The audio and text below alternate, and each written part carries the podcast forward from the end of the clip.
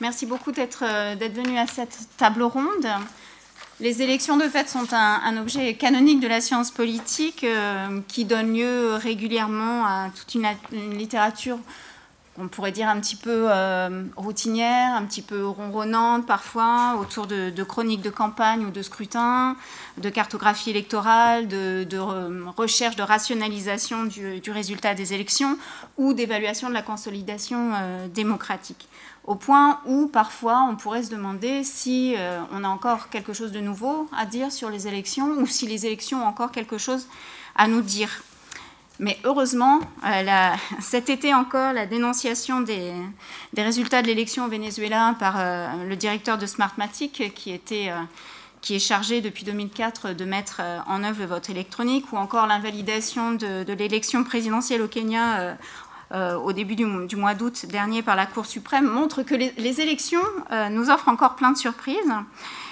On a aussi beaucoup de nouveautés dans l'organisation, dans la supervision, dans le, comptage euh, des voix, mais aussi dans les modes de campagne, hein, avec l'apparition de, nouveaux outils, de nouveaux matériels, euh, qui donc ouvrent des perspectives intéressantes. Mais par-delà ça, euh, par-delà ces, ces, innovations technologiques ou organisationnelles, on trouve depuis quelques années surtout, et c'est ce qu'on voulait mettre en avant aujourd'hui, un renouveau dans les approches euh, des, élections, et en particulier des élections dans les Suds. C'est ce qui nous semblait intéressant à mettre en avant ici, de montrer combien euh, les, chercheurs qui travaillaient sur les Suds apportaient peut-être des, approches un peu originales ou, innovantes.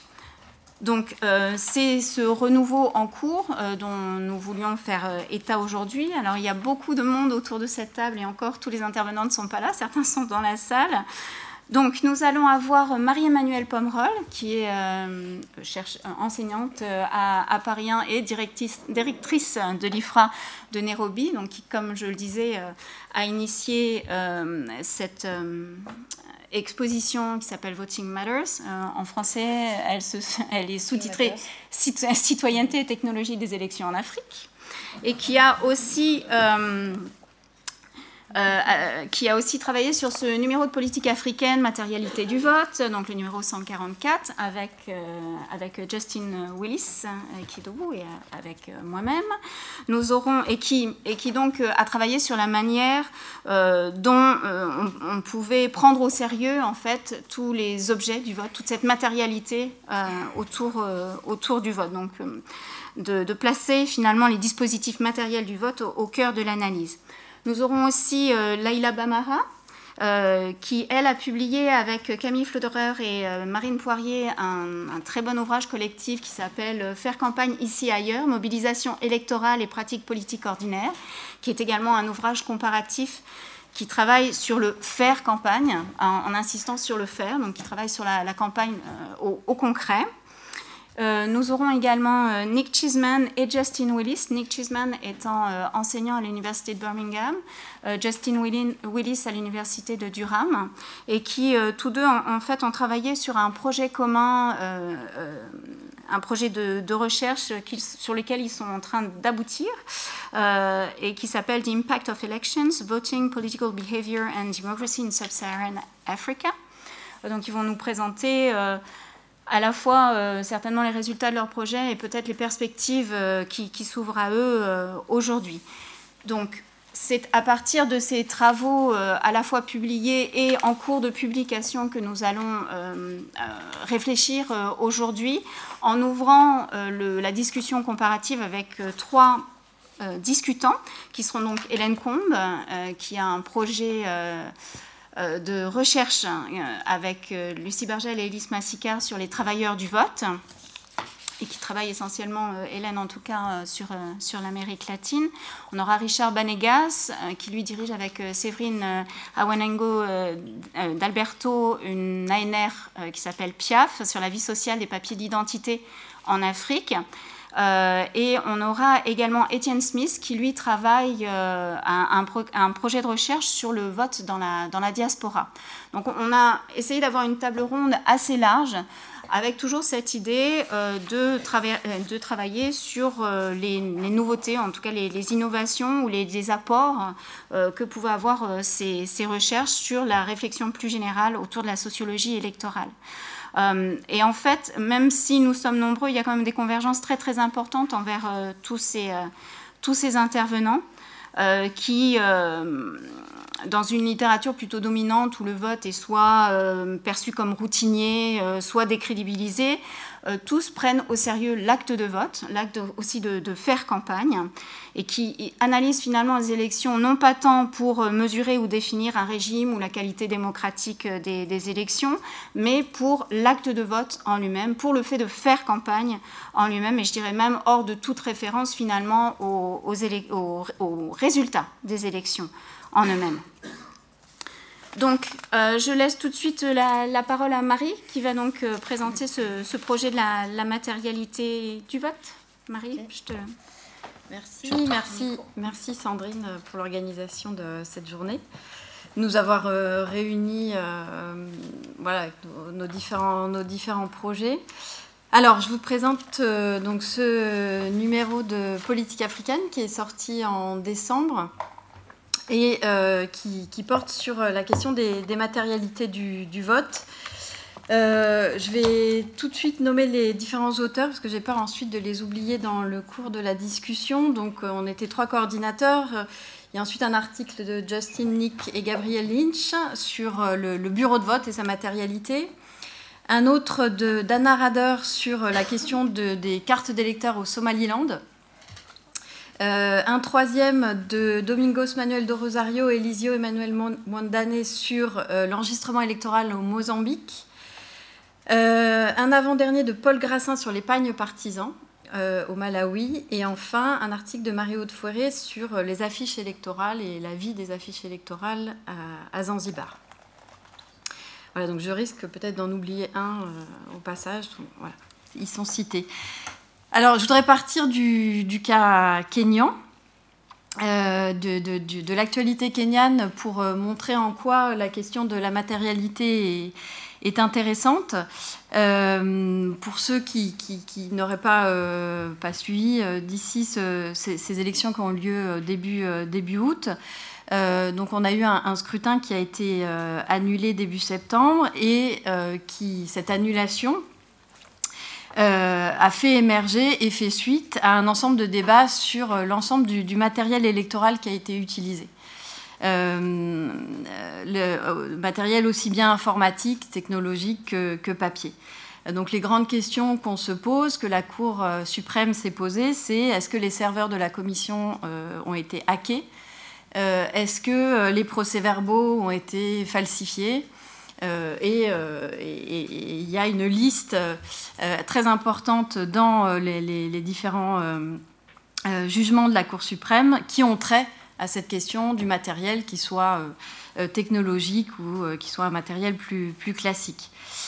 durant la campagne également, il était impossible d'échapper à Nairobi à, la profusion d'objets de, propagande notamment donc des, panneaux euh, extrêmement euh, imposants, des panneaux euh, de, propagande électorale qui prenaient la place des, des grandes publicités qui jonchent en fait l'ensemble de, la ville. et autre, donc un, matériel électoral extrêmement présent. Et enfin, euh, autre indication de, la prégnance de, cette matérialité, le fait que ça a été l'une des élections les plus chères au monde. Chacun a ses statistiques, mais euh, on en est à peu près à la deuxième élection la plus chère au monde par, euh, par électeur. Donc une, une, profusion matérielle qui renvoie à des enjeux évidemment d'économie politique, sur les ressources utilisées, sur les échanges entre électeurs et, candidats, mais aussi donc à des questions plus classiques de sociologie et d'anthropologie politique euh, qu'on a essayé de poser dans, ce numéro. Euh, on a identifié trois, trois questions majeures. La question de la, la production matérielle de l'État et de l'électeur, donc la façon dont la bureaucratie et la citoyenneté se construisent par les objets.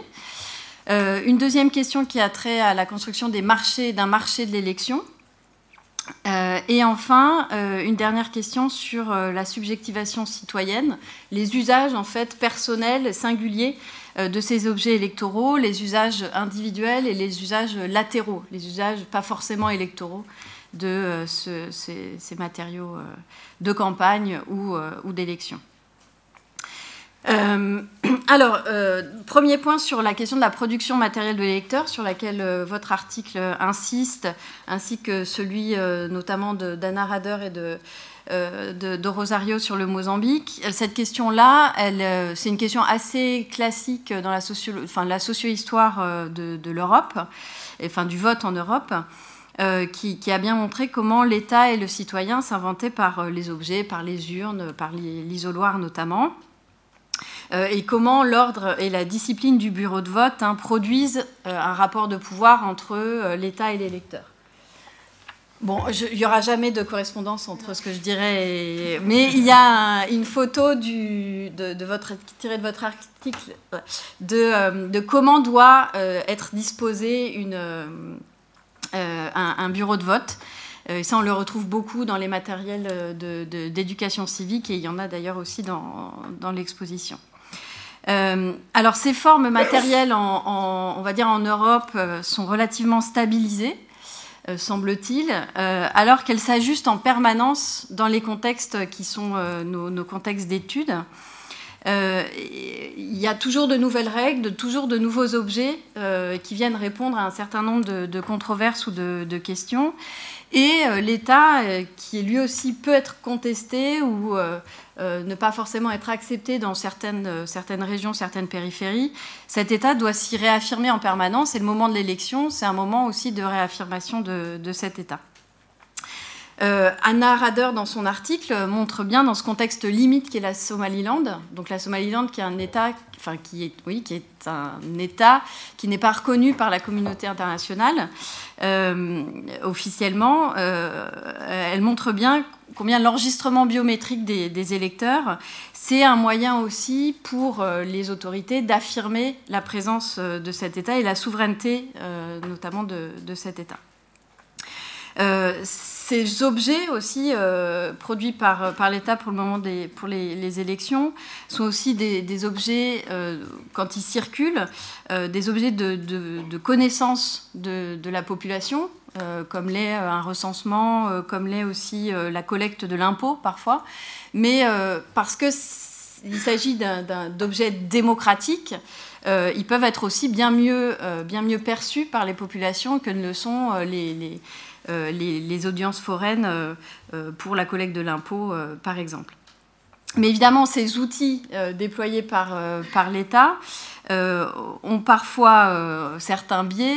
dans le cas mozambicain, les auteurs montrent bien qu'on envoie dans les régions d'opposition des machines d'enregistrement électoral qui sont des machines obsolètes et qui donc produisent évidemment ensuite une connaissance sur cette population, un corps électoral qui n'est pas conforme euh, à, la démographie, en tout cas qui est décalée par rapport à, cette démographie. Donc une production très politique de la connaissance à partir de ces, objets. Euh, partir des objets, c'est aussi donc s'intéresser à ceux qui les, manipulent, et notamment aux, agents intermédiaires de, l'État, qui vont appliquer euh, au quotidien ces, les, ces, règles bureaucratiques, qui vont définir la relation des, citoyens à l'État. Euh, et qui, euh, quand ils vont enregistrer euh, des, citoyens, quand ils vont faire de, l'éducation civique sur comment, utiliser ces outils et comment, voter, vont incarner l'État et, produire, un ensemble de valeurs qui distinguent l'État du monde social dans lequel il est censé s'implanter. Alors, deuxième, euh, deuxième, euh, deuxième axe de recherche dans ce, numéro, euh, au-delà donc la production matérielle de, l'État, c'est celui de la construction d'un marché, des, élections. puisque cette formation de, de l'État et cette formation de la bureaucratie se fait dans un cadre transnational et dans lequel vous avez donc un ensemble d'acteurs euh, internationaux, euh, locaux, nationaux, enfin différents, différents types d'acteurs qui se rencontrent pour, pour produire ces, ces, élections. Alors, il y a déjà une littérature assez conséquente sur les experts en démocratie, sur le fait qu'ils circulent d'un pays à l'autre, qui vendent leur, leur, leur savoir, qui font circuler des normes, des standards démocratiques. Mais il nous semblait que jusque récemment, jusqu'aux années 2000, les équipements en eux-mêmes n'étaient pas, pas mis sur le marché. On vendait de l'expertise, du savoir, des normes. ce qui a changé quand même depuis les, années 2000, c'est qu'on vend aussi du matériel extrêmement coûteux. ce n'est plus que seulement des bulletins de vote et de l'encre indélébile, mais c'est un ensemble de technologies euh, qui, sont euh, fondées, euh, qui sont justifiées par leur, qualité démocratique, hein, le fait qu'ils soient plus transparents, qu'ils permettent de bien identifier les électeurs, mais qui sont également évidemment, qui produisent un marché, un marché électoral juteux. donc l'appareillage technologique, c'est devenu une quasi-nécessité dans, dans l'ensemble de ces contextes. Et euh, même Robert Mugabe euh, vient de euh, décider d'équiper le Zimbabwe d'un fichier électoral biométrique. c'est dire si ces technologies circulent et éventuellement, évidemment, les compromissions entre ces grandes entreprises et, les gouvernements sont forts. Alors ces objets, comme on le, montre là, évidemment, ils sont, que ce soit l'enregistrement, la vérification biométrique, la transmission des résultats, etc., ils font converger des attentes et des intérêts multiples, on l'a dit, des grandes compagnies, notamment euh, des, compagnies françaises, mais aussi sud-africaines, euh, indiennes, qui, font poser des questions sur la question de la privatisation des données, la privatisation du processus électoral. Euh, au Kenya, on est un peu dans cette aujourd'hui sur ces, ces questions-là comment avoir accès à des données qui sont protégées parce qu'elles sont, elles appartiennent à une compagnie électorale et qu'elles sont pourtant des données sur, euh, sur le vote. Euh, donc des compagnies électorales qui, vont évidemment tenter d'investir ces marchés, euh, des gouvernements qui ont besoin d'une forme de crédibilité qui est proposée par ces, technologies, des experts internationaux et locaux qui vont eux aussi, selon leurs moyens, proposer une alternative euh, au, vote euh, par, des comptages électroniques également.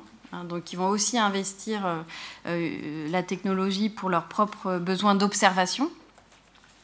et puis des citoyens qui sont plus ou moins indifférents, enthousiastes ou indifférents à ces, technologies modernes en fonction des contextes étudiés. Euh, ce qu'on montre évidemment, ce que notamment montre le cas euh, mozambicain euh, et, le, cas du Somaliland, c'est que ces, objets évidemment donnent lieu à un certain nombre de controverses pré- et post-électorales, et notamment des controverses sur les, les, ordres de valeurs dans lesquels ces objets s'inscrivent. Euh, est-ce que ces objets euh, doivent avoir une... Euh, quelle est la valeur économique marchande de, ces objets? Est-ce que les objets électoraux peuvent être des, marchandises comme les autres? Notamment Est-ce qu'on peut vouloir payer aussi cher et, du coup ancrer aussi ce, processus électoral dans une économie politique et de réseaux qui, soient qui, soient, qui peuvent être douteux? Des controverses aussi sur les valeurs la valeur politique euh, de ces objets, de ces, technologies? Est-ce que euh, la transparence apportée par ces objets, la dématérialisation, euh, est-elle forcément démocratique? On voit bien, encore une fois pour, pour ce qui est du, du, cas, du kényan, que, qu'on a une forme plutôt de, boîte noire. ces objets dont la vertu et celle de la transparence euh, se transforment en, boîte noire parce que euh, seule une poignée d'experts est capable de comprendre euh, la, technologie de, ces, de, ces, processus électoraux et, donc démonétise le savoir d'un ensemble d'autres experts électoraux que sont les agents partisans ou les juges, etc. Euh, se pose aussi une question euh, politique, euh, qui est celle de la souveraineté, la souveraineté des États, qui est mise à mal par l'origine souvent étrangère de ces, objets. le fait que des bulletins de vote, par exemple, soient, produits à Dubaï, le fait que des serveurs abritant les données électorales soient hébergés en France, euh, évidemment, euh, remettent euh, la question de, la souveraineté sur, sur le tapis. Et, la question au final, c'est qui, qui, détient la souveraineté électorale dans, dans, ces cas-là? Est-ce que c'est l'État? Est-ce que c'est les entreprises étrangères? Est-ce que finalement les, les, citoyens sont, sont toujours en possession de, de, cette, de cette souveraineté? Enfin, troisième, euh, troisième point soulevé par ce, numéro, euh, le fait que, évidemment, les élections sont des moments d'effervescence collective, de campagne, euh, mais qui laissent, donc de campagne dans lesquelles ces objets circulent, mais qui laissent aussi place à des, formes de singularisation et de différenciation dans les usages de ces objets et donc dans les manières d'être des citoyens. Euh, alors la, question des échanges de biens matériels euh, dans les élections était bien étudiée à travers euh, la question des pratiques clientélaires, dont on a montré qu'elles n'empêchaient pas d'ailleurs des, formes d'individualisation du, vote.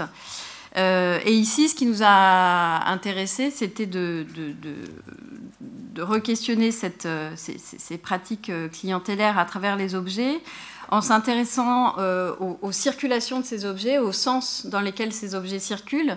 Ce, ne sont pas que des dons euh, du candidat à l'électeur, mais on, constate que des objets euh, sont parfois achetés par les partisans, tout simplement, qu'ils sont disponibles sur, sur un marché.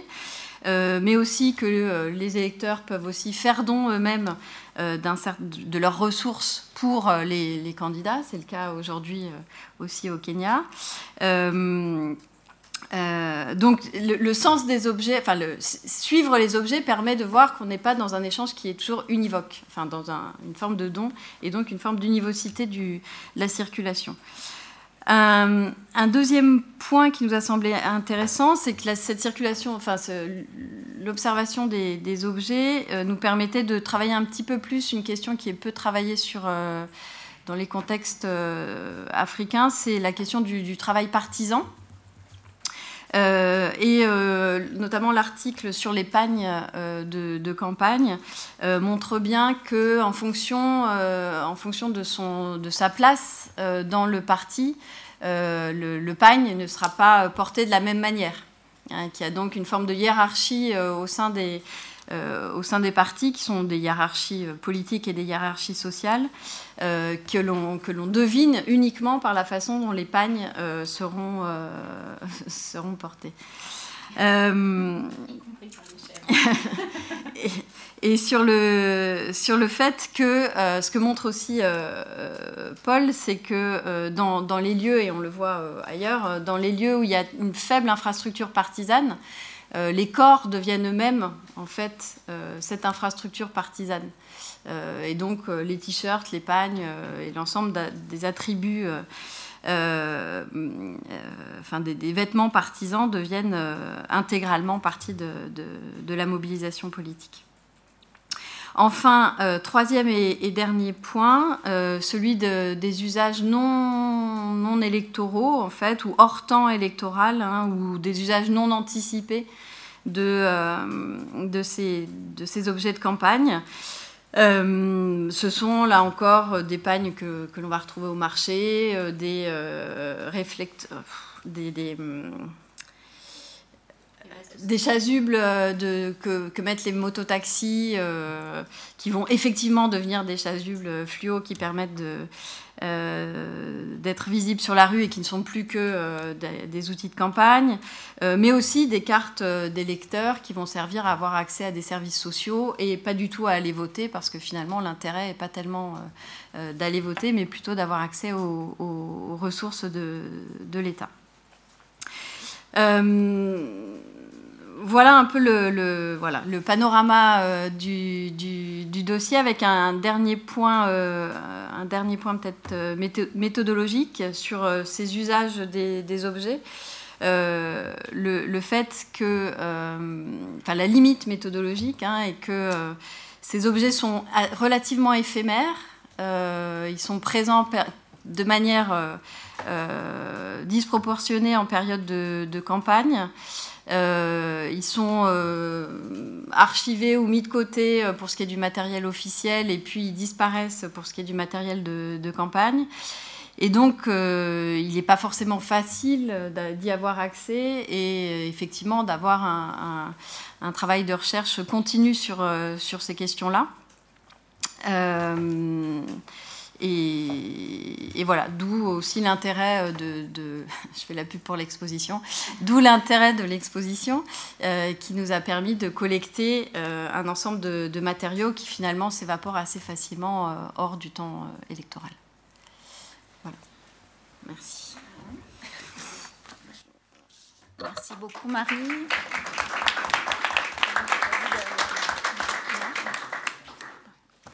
Merci beaucoup Marie. Donc, euh, je passe tout de suite la parole à Laïla Bamara, donc, qui, va présenter, euh, comme je vous le disais, l'ouvrage collectif qu'elle a dirigé avec euh, Camille Fleureur et Marine Poirier. Bonsoir à toutes et tous. Euh, je tiens à remercier euh, Sandrine Perrault pour, euh, pour cette invitation qui nous donne l'occasion de présenter cet ouvrage collectif qui est le fruit d'un long travail de, discussion et d'échange entre les auteurs et donc nous, les, les coordinatrices. avec ce point commun, donc cet enjeu, depuis le départ, de travailler sur le faire campagne, c'est-à-dire sur ce que signifie en pratique, concrètement, hein, euh, faire une campagne électorale à partir euh, de, terrains assez variés. Euh, la plupart des auteurs n'ont pas pour objet principal de leur recherche la campagne électorale, mais l'ont croisée plusieurs fois, ou au moins une fois en tout cas, sur, leur terrain, et l'interrogent du coup avec les outils hein, de, de, la sociologie politique, donc soit à partir euh, d'une sociologie du militantisme, des partis euh, ou des mobilisations.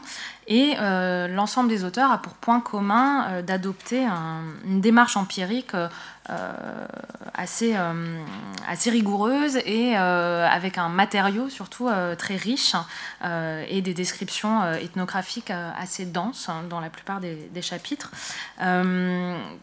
L'ensemble des textes se structure autour euh, d'un objectif hein, de, euh, de, comparaison, euh, de questionnement. Hein, donc on a en fait une boîte à outils méthodologique et des questionnements communs par-delà la diversité donc des terrains de chacune et chacun.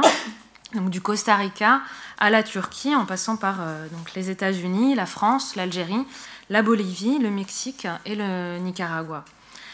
Avant de revenir plus en détail sur, euh, sur notre démarche et, euh, les, parties pris euh, qui fondent donc, cet ouvrage, je vais présenter rapidement la structure générale de l'ouvrage qui donc repose sur trois axes principaux. donc un premier qui s'intéresse à l'encadrement des partisans et à la rationalisation des pratiques militantes, un second sur les organisations partisanes et les militants à l'épreuve euh, des campagnes, et un troisième euh, sur les, plutôt les logiques euh, d'intermédiation et les modes d'intéressement aux politiques. dans la première partie, les auteurs analysent les ressorts et les modalités des entreprises d'encadrement des militants et de rationalisation des dispositifs de mobilisation qui sont mis en œuvre par les appareils partisans à partir de trois configurations contrastées il s'interroge sur euh, la fabrique des répertoires d'action euh, électorale et sur leur réappropriation et traduction locale. Donc là, on a trois chapitres dans cette première partie qui explorent notamment comment l'ambition euh, d'homogénéisation et d'unité affichée par les directions partisanes est reçue par les réseaux militants. Et donc on a un premier texte de Maya Colombon qui s'intéresse à la campagne présidentielle du parti sandiniste au pouvoir au Nicaragua euh, en 2011 et notamment euh, au mode d'occupation euh, de l'espace public. On a un deuxième texte de Rémi Lefebvre qui étudie la mise en place différenciée lors des élections municipales de 2014 de logiciels de rationalisation des pratiques de mobilisation électorale par section et fédération du Parti socialiste. Et enfin, on a un troisième texte d'Hélène Combe qui analyse euh, les significations militantes du, meeting de fin de campagne du Parti de la Révolution démocratique au Mexique euh, à partir d'un terrain euh, effectué en 2006. dans la deuxième partie de l'ouvrage, les auteurs mettent en lumière les formes de mise à l'épreuve des partis et des militants pendant la campagne. Et donc là, on a des contributions qui montrent que la campagne est un moment de lutte euh, interpartisane, mais aussi de cristallisation des rivalités et des luttes à l'intérieur euh, des partis. Et donc, euh, on s'intéresse ici aux dissidences, aux ruptures, aux tensions qui sont observables pendant les campagnes euh, et donc les textes mettent vraiment en avant euh, euh, la fluidité des allégeances et la fragilité de la façade unitaire des organisations partisanes. Donc là, on a un, texte d'Élise Massicard qui met en lumière ces dynamiques en s'intéressant à la campagne du Parti républicain du peuple à Adana, en Turquie, lors des élections municipales de 2009 un texte de Hervé Doalto sur la campagne du MAS, Mouvement vers le socialisme, pour l'élection de l'Assemblée constituante bolivienne euh, en 2006, et euh, donc mon texte qui porte sur la campagne euh, législative d'un candidat du Front des Forces socialistes, un parti d'opposition, à Alger en 2012. Enfin, la troisième partie de l'ouvrage interroge les dynamiques de mobilisation au-delà des espaces partisans, et envisage la campagne comme un moment euh, de potentiel décloisonnement et débordement euh, du champ politique. Et en explorant dans, cette partie les modes d'intermédiation et d'intéressement aux politiques qui visent à mobiliser des individus ou des groupes a priori moins susceptibles de s'intéresser à la campagne, les auteurs mettent en relief les contacts et les confrontations entre professionnels de la politique et profanes, entre représentants et représentés. Et, donc là, on a un texte de Marie-Ange Grégory euh, euh, qui s'intéresse, donc euh, qui explore en tout cas ces, questions à travers le suivi de deux candidats urbains aux élections cantonales à Nice en 2011. On a un deuxième texte de Camille Floderer qui analyse les modes de mobilisation de dirigeants de quartier dans les bidonvilles du Costa Rica lors de la présidentielle et euh, des législatives de 2010. Et enfin, un texte de Julien Talpin euh, qui interroge le travail d'organisation communautaire euh, lors d'une campagne référendaire en, Californie en 2012. Euh, et, enfin, avant d'en arriver en détail à, notre, euh, enfin, d'expliciter un, peu plus notre démarche, je n'oublie pas la, postface donc de Nicolas Buet, qui propose une, discussion critique de l'ensemble de ses contributions et, qui enrichit et poursuit euh, la réflexion donc, sur, sur le faire campagne. Je vais revenir rapidement sur, euh, les questionnements euh, euh, qui traversent l'ensemble des contributions et sur la manière dont on a construit l'ouvrage et dont on pense la comparaison. Donc on, avait, on a vraiment eu en fait un double parti pris qui consiste à, d'une part comparer des pratiques de campagne au-delà des frontières encore marquées euh, dans la discipline euh, qui isole les aires culturelles, hein, ou, donc avec, ou plus généralement avec une ambition en tout cas de faire dialoguer des travaux qui ne dialoguent que rarement entre eux, et de dépasser aussi des catégories souvent pensées de manière hermétique, hein, telles que régime autoritaire, régime démocratique par exemple. Et le deuxième parti pris, donc d'autre part, c'était d'étudier les campagnes au-delà de l'élection, euh, donc dans euh, le sillage euh, de travaux qui, qui, ont déjà été produits précédemment. Donc, premièrement, appréhender les, les, campagnes par les pratiques, hein, par le faire, donc c'est ce qu'on a mis vraiment au cœur de la comparaison. avec cette volonté de, de porter un regard croisé donc, sur les campagnes en faisant dialoguer des travaux au-delà des aires ou des spécificités culturelles dans lesquelles ils restent parfois cloisonnés euh, et, donc là, ce projet, hein, enfin, cet ouvrage s'inscrit dans la continuité de recherche hein, qui cherche à dépasser euh, la réification culturaliste et à banaliser hein, l'étude euh, de terrains dits exotiques. Et, donc là, on propose une articulation qui se structure autour d'une unité d'action, le faire campagne, et donc, à l'issue hein, de, rencontres collectives et, de nombreux échanges qui ont nourri euh, cet ouvrage, on défend l'idée euh, qu'une analyse des pratiques de campagne au-delà des unités de lieu et de temps euh, est pertinente alors, évidemment, hein, chaque situation de, campagne est caractérisée par des spécificités propres, hein, mais euh, les auteurs de, l'ouvrage refusent de, réduire euh, ces spécificités au type de régime ou à la nature euh, des élections. et donc la démarche qu'on a assumée dès la jeunesse du projet, consistait à remettre en cause les lectures fonctionnalistes de l'épisode électoral. Ce n'est pas parce qu'un scrutin est truqué ou se déroule dans une configuration peu concurrentielle que la campagne n'est pas digne d'intérêt. Et ce n'est pas parce qu'on ne s'intéresse pas euh, à la nature des élections ou aux effets euh, des différentes euh, configurations politiques nationales ou locales. Enfin, c'est pas, pas parce qu'on ne dit pas qu'on ne s'intéresse pas à ça, mais en tout cas, on ne s'arrête pas là. Euh, donc on a vraiment, euh, à travers les différents textes, euh, cette volonté de, pouvoir discuter autour de, cette unité du faire campagne, sans évacuer évidemment la singularité de ces contextes. Hein. les configurations qui sont étudiées ne sont jamais mises de côté dans les textes. Hein. on a une véritable, au contraire, analyse localisée du politique hein, qui est attentive aux enjeux qui se structurent localement.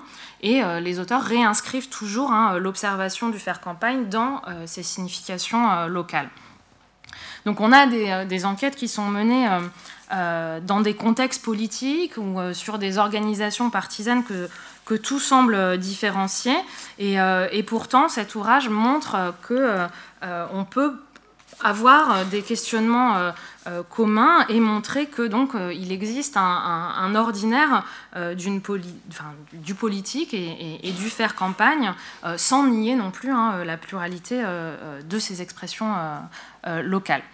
Donc, pour ce faire, on a des travaux hein, qui reposent sur des entretiens, des observations, souvent aussi sur une observation participante de la campagne. Et donc, on a des descriptions denses dans cet ouvrage. et les données ne sont pas livrées disons de manière, on n'a pas de données livrées pour juste donner à voir cette campagne, mais avec toujours une volonté hein, de, de, reprendre une main sociologique hein, sur, le propos. et ça ressort beaucoup, notamment euh, parce que euh, le point commun, euh, je le disais en tout début de, cette présentation, de l'ensemble des auteurs est d'avoir une longue fréquentation de leur terrain et une connaissance très fine des dynamiques locales qui leur ont permis l'accès euh, à ces observations, l'accès euh, à des réseaux et, qui peuvent nourrir en fait euh, cette analyse du faire campagne à partir de, de relations de confiance déjà établies sur le long cours. Ça permet de voir ce qui change ou au contraire ce qui ne change pas pendant les campagnes et ça permet aussi d'observer les coulisses hein, des campagnes, leurs marges et de voir aussi, enfin de pouvoir avoir accès à la campagne au quotidien. Euh, deuxième parti pris, hein, c'était euh, de penser la campagne au-delà de l'élection, hein, donc de s'affranchir des résultats de l'élection pour, euh, pour dépasser les approches en termes d'impact, d'effet des campagnes. donc on a voulu un peu de manière provocatrice évacuer les résultats de l'élection pour s'intéresser à ce qu'on fait quand on fait campagne, en se demandant vraiment qu'est-ce que faire campagne euh, veut dire. Donc on a euh, des chapitres qui euh, donnent vraiment, qui, décrivent hein, le, travail de mobilisation électorale mais qui ne s'y limite pas non plus. Euh, donc on a euh, euh, dans chacune des contributions hein, une mise en évidence, hein, par exemple, de questions, enfin, de questions communes à, d'autres sous-champs disciplinaires. Hein, je le disais au début, notamment en sociologie du militantisme, des mobilisations. on a un certain nombre de textes qui renseignent la compréhension des rapports entre profanes et professionnels de la politique, qui renseignent aussi la compréhension de, la pluralité de l'engagement militant, etc. je ne m'attarde pas euh, trop là-dessus. Euh, et donc cette entrée euh, nous a permis de poser hein, des questions transversales, notamment nous a amené à, s'intéresser aux entreprises partisanes, au rôle de, de, ces entreprises partisanes, à la question de leur permanence, de leur transformation dans les configurations de campagne électorale mais aussi à s'intéresser, enfin à s'interroger en tout cas sur la place d'autres acteurs non partisans euh, situés ou situés à la marge euh, des partis et à questionner leur rôle euh, dans l'élection. Et aussi, on s'interroge euh, à travers euh, l'ensemble, enfin, dans un certain nombre de contributions, sur l'engagement euh, politique et notamment sur les questions de politisation. Hein, comment, on se demande notamment à plusieurs reprises, enfin, à travers les textes des auteurs, hein, évidemment, comment la campagne repose sur, des sur des individus hein, qui parfois sont très distants des enjeux politiques électoraux.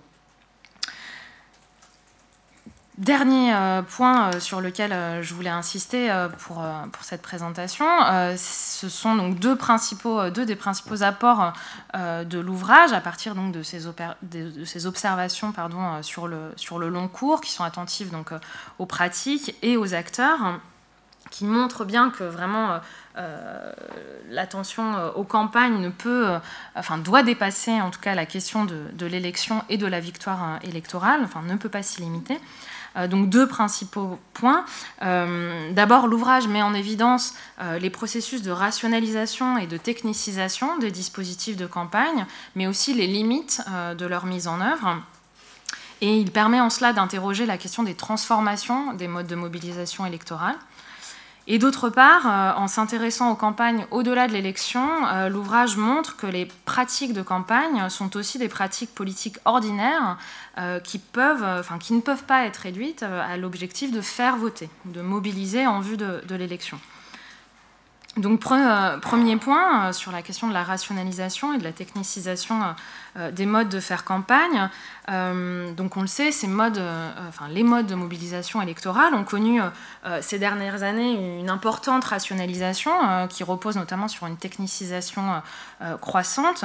Donc il ne s'agit plus seulement d'aller frapper aux portes, mais de mieux cibler les portes auxquelles on frappe, de cibler principalement des, électeurs potentiels hein, pour mobiliser, pour éviter de, perdre du temps avec des électeurs adverses hein, ou des non-votants. Et donc pour cela, on utilise par exemple des logiciels. Hein, euh, de ciblage qui sont fondés sur des données électorales. Et d'autre part, la rationalisation du faire campagne passe également par une standardisation hein, euh, des dispositifs. Donc on a des, euh, des, scripts à apprendre, des arguments qui sont préparés hein, en vue de la rencontre avec, avec les électeurs qui sont donc ciblés par les dispositifs. Malgré tout, donc malgré cette, standardisation et cette technicisation des dispositifs de, campagne, des apports du livre et des différents terrains étudiés est de mettre en lumière que malgré la diffusion euh, et la circulation de certaines nouvelles bonnes façons euh, de faire campagne, les logiques de mobilisation demeurent dépendantes euh, des contextes localisés et des configurations donc, euh, politiques euh, locales. Donc ça va dépendre notamment du type d'élection, puisque ce sont des dispositifs en général qui sont coûteux. ça va dépendre aussi de la configuration électorale, si par exemple il y a une dispersion des scrutins. ça peut dépendre aussi du type de parti et de la, capacité des organisations partisanes à mobiliser des militants, enfin leurs militants. Et enfin, si on assiste bien donc, à une rationalisation des, modes de faire campagne, euh, le succès de ces dispositifs dépend néanmoins, in fine, des individus qui les mettent en œuvre.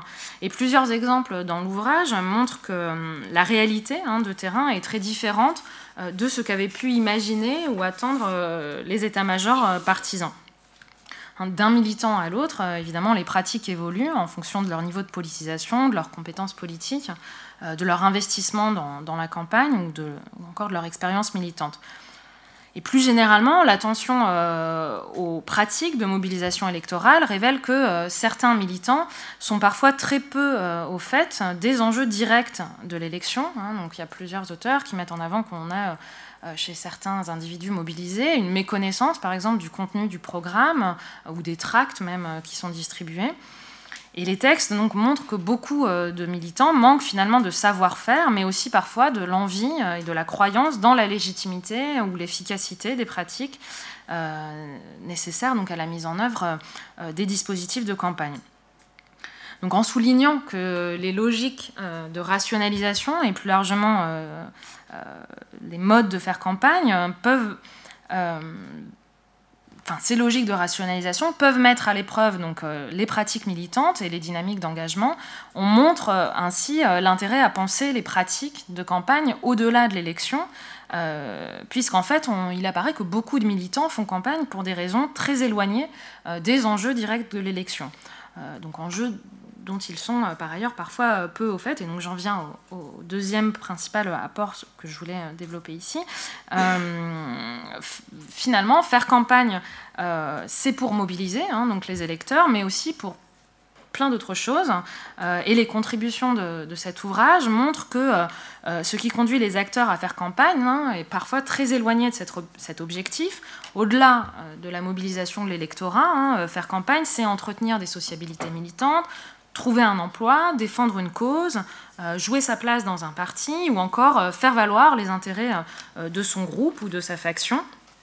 Et les textes euh, soulignent euh, aussi hein, que faire campagne, euh, c'est donc aussi entretenir hein, un entre-soi militant au sein des, partis ou des, collectifs, des amitiés, c'est permettre, ou en tout cas aussi toujours entretenir une insertion dans des réseaux sociaux locaux.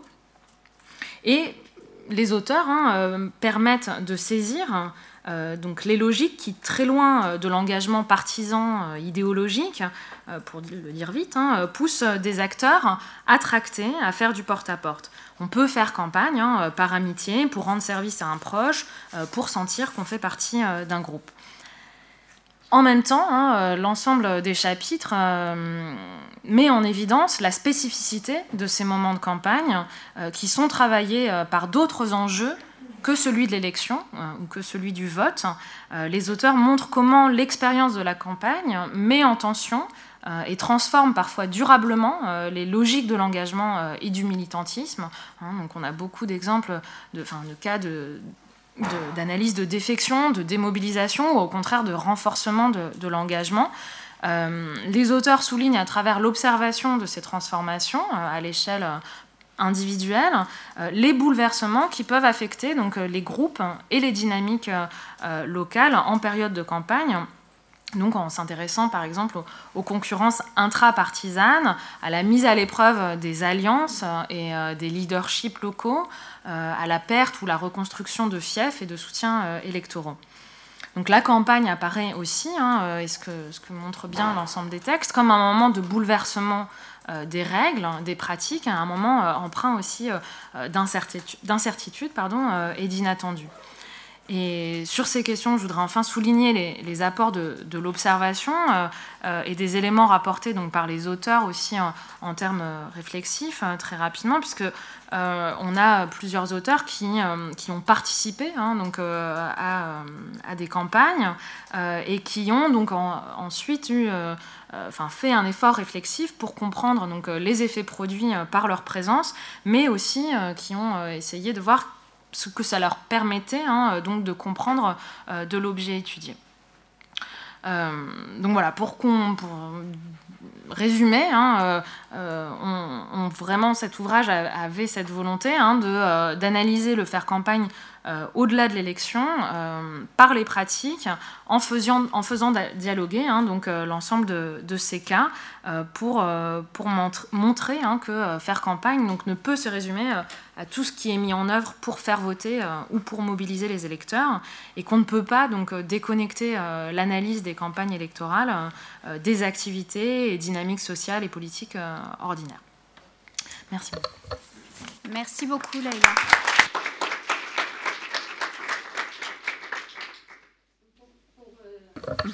Merci pour euh, cette troisième euh, présentation de publication en cours, en tout cas, ou de bilan de, projet. Donc, nous, allons avoir, comme je le disais, Nick Chisman et Justin Willis. Manque à ce trio Gabriel Lynch aussi, dont je n'ai pas parlé, mais qui fait également partie de, ce projet de recherche. Justin? Thank you. Uh, and thank you again for the invitation and for the organization of the event. Um, forgive me, my, uh, myself and Nick will speak in English. I hope you will not mind. Um, I'm going to talk a little bit introducing the project and particularly talking about the idea of a moral economy of elections, which we are playing around with, trying to make sense of. And then Nick will speak a little bit specifically about the recent Kenyan elections. So, the project on which Nick and I and our colleague Gabrielle have been working for the last four years begins from a relatively simple question does participation in elections, by which we mean elections by secret ballot and adult suffrage, change people's subjectivity? That is, does it change their sense of themselves as political actors? We've pursued that question through archive work, through interviews, through surveys, and through behavioural experiments across three countries Ghana, Kenya, and Uganda. And we've been concerned not just with voters, but with candidates, activists, and electoral officials, people who've been involved in elections stretching back over a period of 50 years. The assumption that elections do change subjectivities is, of course, a fundamental one. The spread of the secret ballot across much of the world has been linked to the belief or the hope that this kind of election inducts people into a particular sort of citizenship, creating a distinct order of participation and generating consent to government. In Africa, the persistence of education as a central trope of electoral discourse constantly reminds us of the idea that elections teach citizenship. The rhetoric of governments and electoral bodies constantly reasserts this. And although not phrased in quite these terms, that assumption has been restated recently in the work of Staffan Lindberg, who has identified a virtuous cycle linking electoral participation and democratic attitudes and what one might call good citizenship. Fundamental as it is, that assumption has, of course, also been repeatedly challenged. In the wake of decolonisation in the 1960s, Huntington, notably, and others, argued not only that elections would not change people's sense of self and would not produce good citizens, but that individual suffrage and mass participation would break democracy, not make it. The weight of popular demands would overwhelm institutions. From that perspective, the curtailment of party politics and the rise of elections without choice was simultaneously an assertion of a political reality of brute instrumentalism and a necessary device to preserve the fabric of the fragile post colonial state. A rather different literature, much of it written from an ethnographic rather than a political science standpoint, has noted the continued allure, allure, of the idea that elections make citizens, but has offered a quite different critique, which calls into question the effective power of the bureaucratized ballot and suggests that the ordering claims of the list and the queue and the polling booth have always been subverted by alternative orders. This literature has argued too the power of bottom up demands and expectations in shaping what happens in elections and the subjectivities that they evoke. The work of Richard Banegas, for example, has done this. The implication of this work, which has grown so significantly since the early 1990s, has been often to emphasize continuities, to see elections less as a tool of transformation and the making of citizenship, and more as a field for the pursuit of long standing debates over authority and the nature of political subjectivity. Those concerns, of course, very much echo the work of John Lonsdale, which has influenced our thinking to a large degree. It's surely Lonsdale's work that first led us to play with the idea of the use of moral economy as a way of thinking about elections. But in doing so, we are aware that we are doing much more with that phrase than Lonsdale himself has done. In the early 1990s, in a discussion of what he then called the political culture of Kenya, Lonsdale used the term moral economy to identify what he saw as an enduring dynamic of that political culture, summarized, perhaps rather crudely, as the enduring belief that wealth is mer- meritorious and poverty delinquent. Lonsdale used the term more carefully and thoroughly in the extended essay on Mau which he published in the same year, where he argued that a shared moral economy provided the basis for, and was itself constantly reproduced and reshaped by, an extended collective debate over identity, which was also a debate over proper behaviour and the nature of civic virtue. For Lonsdale, this offered a way of understanding one of the most troubling but salient aspects of Kenyan politics the persistence of ethnic identity as a political force. To see ethnicity as entangled with moral debate and thus rooted in daily life and reproduced by popular processes helped to explain its affective power and to show how people might denounce tribalism yet see ethnicity as a locus of virtue. The concern with bottom up process and with the apparent disjuncture between people's sense of what might be good and their actual behaviour is also evident in another use of the term moral economy by Olivier de Sardin in writing about the moral economy of corruption. Like Lonsdale, de Sardin argued the importance of established patterns of behaviour and attitudes in shaping ideas of virtue, arguing, in his case, that these created a space for corruption which people practiced even though they also expressed a preference for bureaucratic norms. Recently, uh, Dominique Conin and, Josturin have, and Chloé Josturin have also used the term moral economy in an election context to describe the expectations and constraints which shape the extensive gift giving, including the handing out of cash, which is a feature of contemporary Kenyan elections and such a prominent feature.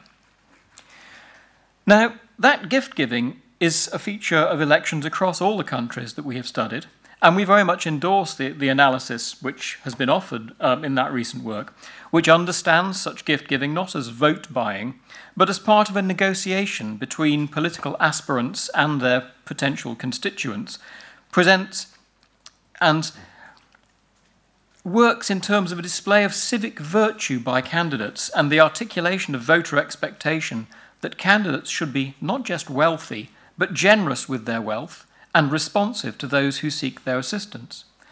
Our research suggests that this is by no means a novel phenomenon.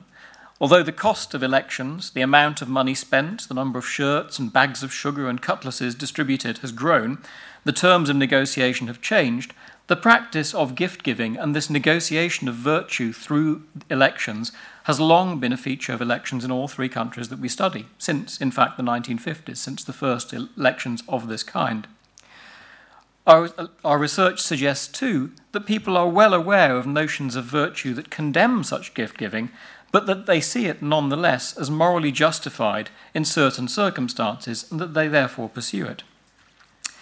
Now, that kind of use of the term moral economy already takes us quite far from the original use of the phrase by E.P. Thompson many years ago, which cast the moral economy as a conservative force that mobilized popular resistance to the encroachment of the market. We, however, would like to take the phrase yet further still, because our research suggests that the urge to present behavior as moral, to make demands of others, and to make sense of what oneself does in terms of virtue, and to be concerned with the pursuit of propriety, is not something that's restricted to clientelism in elections. The power of affect, the emotional demand of a claim expressed in terms of virtue, is apparent in the language and behaviour of bureaucrats, as well as that of voters and self conscious ethnic big men. To see clientelism alone as a matter for moral negotiation, and to see bureaucracy and the market as somehow separate from morality, is to exalt market rationality even as one denounces it. We would argue that bureaucracy is also very much a field for moral debate and a field for the, for the, the self conscious demonstration of virtue and for the making of claims on others.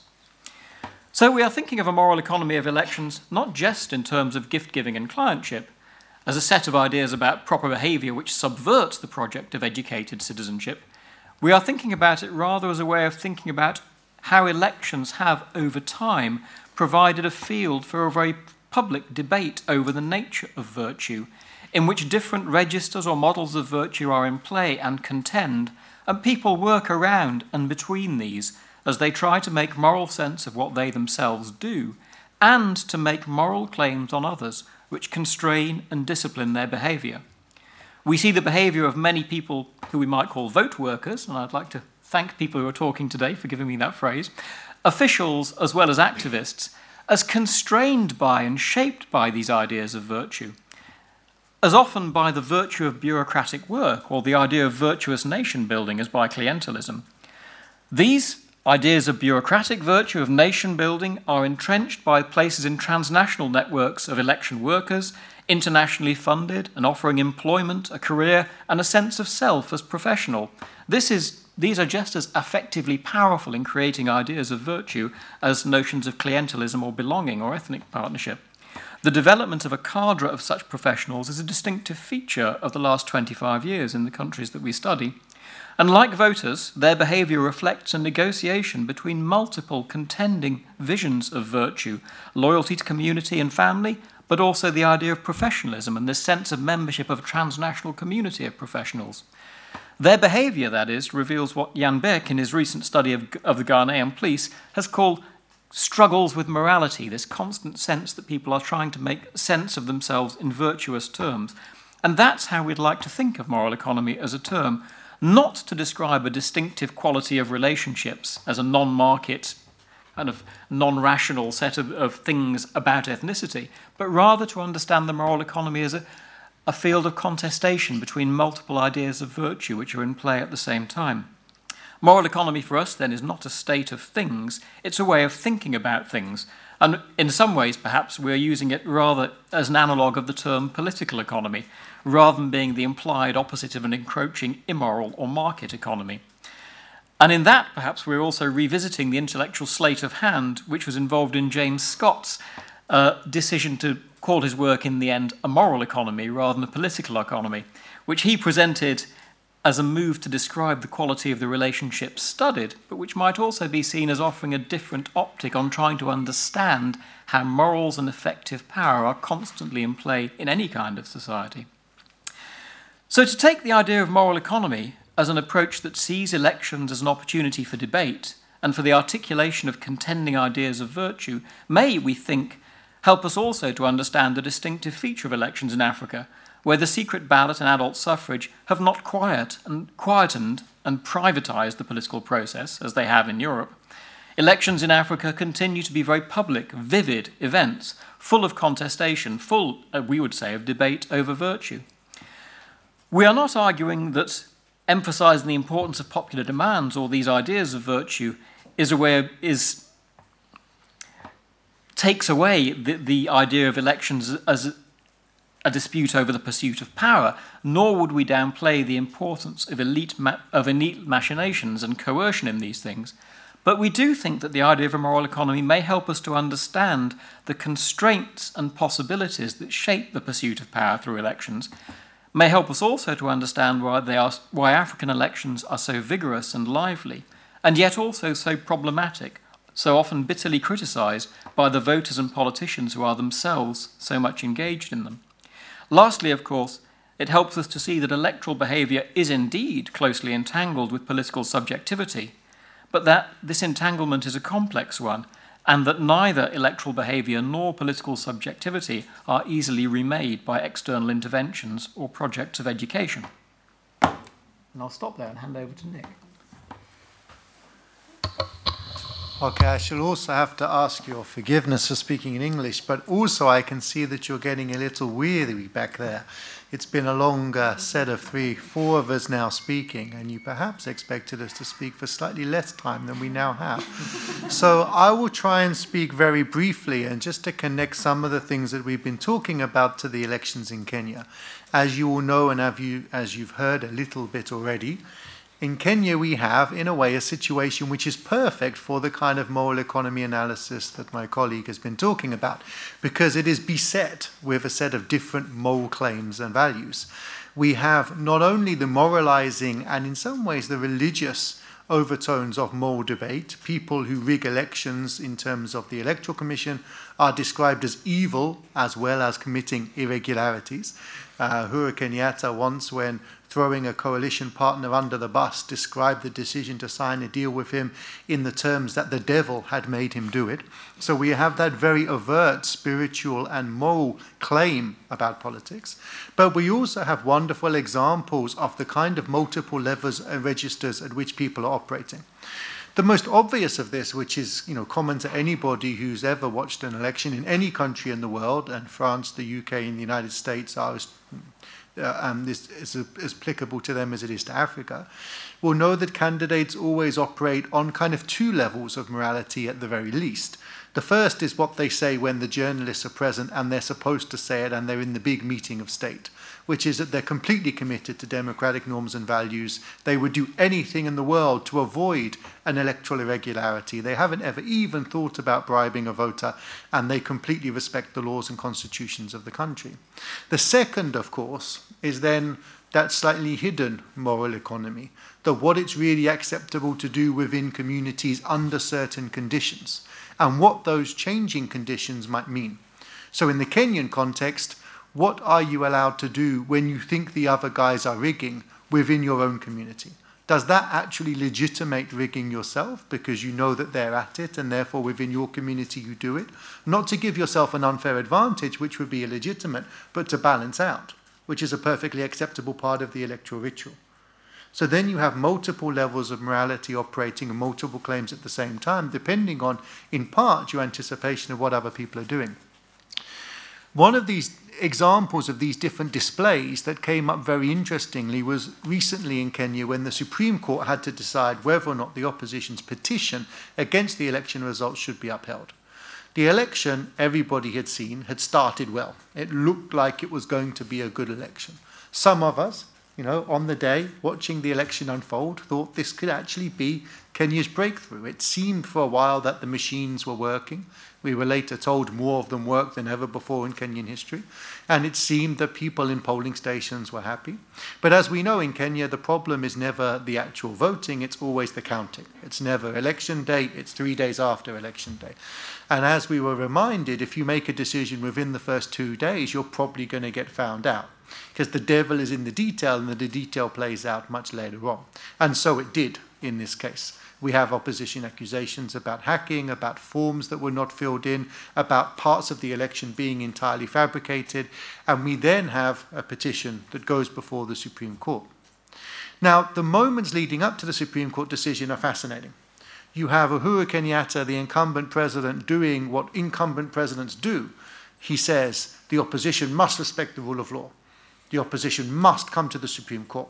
They must respect the decision of the Supreme Court, and once they have the decision of the Supreme Court, they must follow the law at all times. I am the statesman. The opposition, perhaps suspecting that they were not going to get a good decision, are questioning the Supreme Court. We remember what happened in 2013 when justice was not done, say senior opposition leaders. The day of the decision, most of us expect that in typical Kenyan fashion, we might have a fudge. The election will somehow be obscured. It will be bad, but not quite bad enough to justify actually calling it null and void. This is, in a way, a kind of political hand grenade, one of the biggest challenges to the establishment you can make. The Supreme Court decision sides with the opposition. Why? We don't know, because we don't yet have the judgment. We have the result or the verdict, but we don't have the text of the judgment. So we don't know, but they decide. The statement of the two political leaders afterwards is fascinating.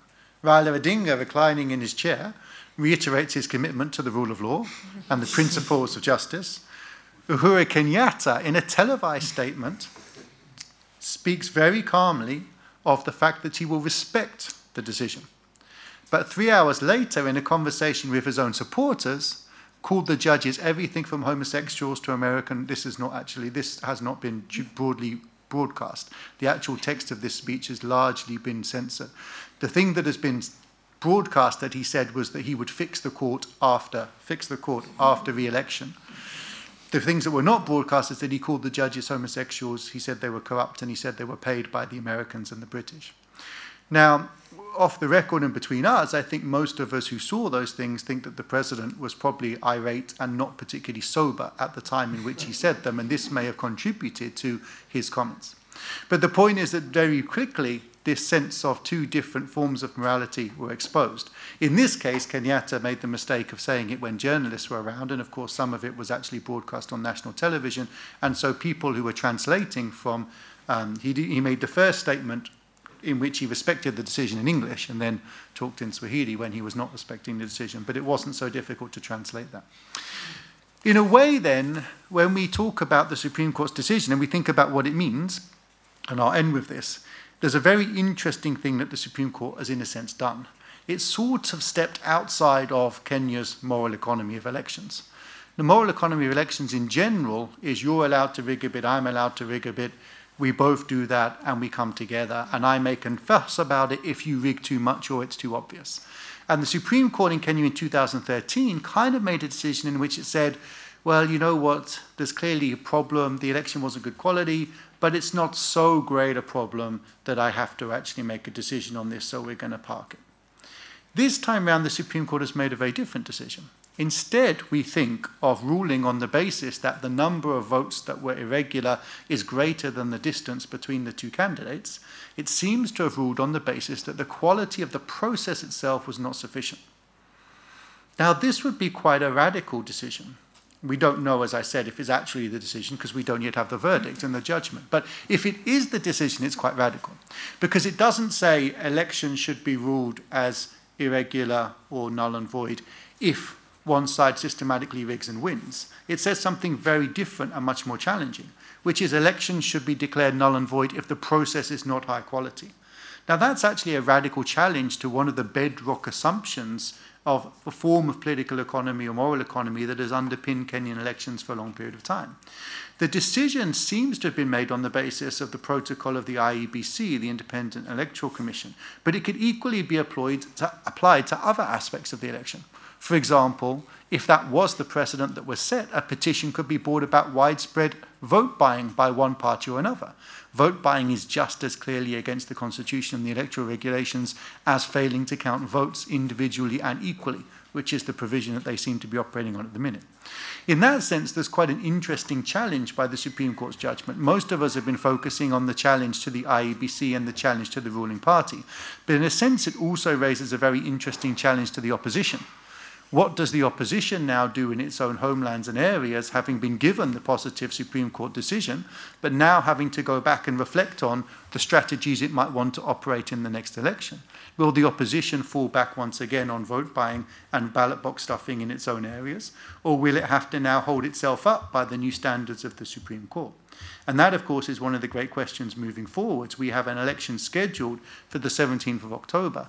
But the question is can you hold an election on the 17th of October that would actually meet the new standard that the Supreme Court appears, although we don't know, to have established?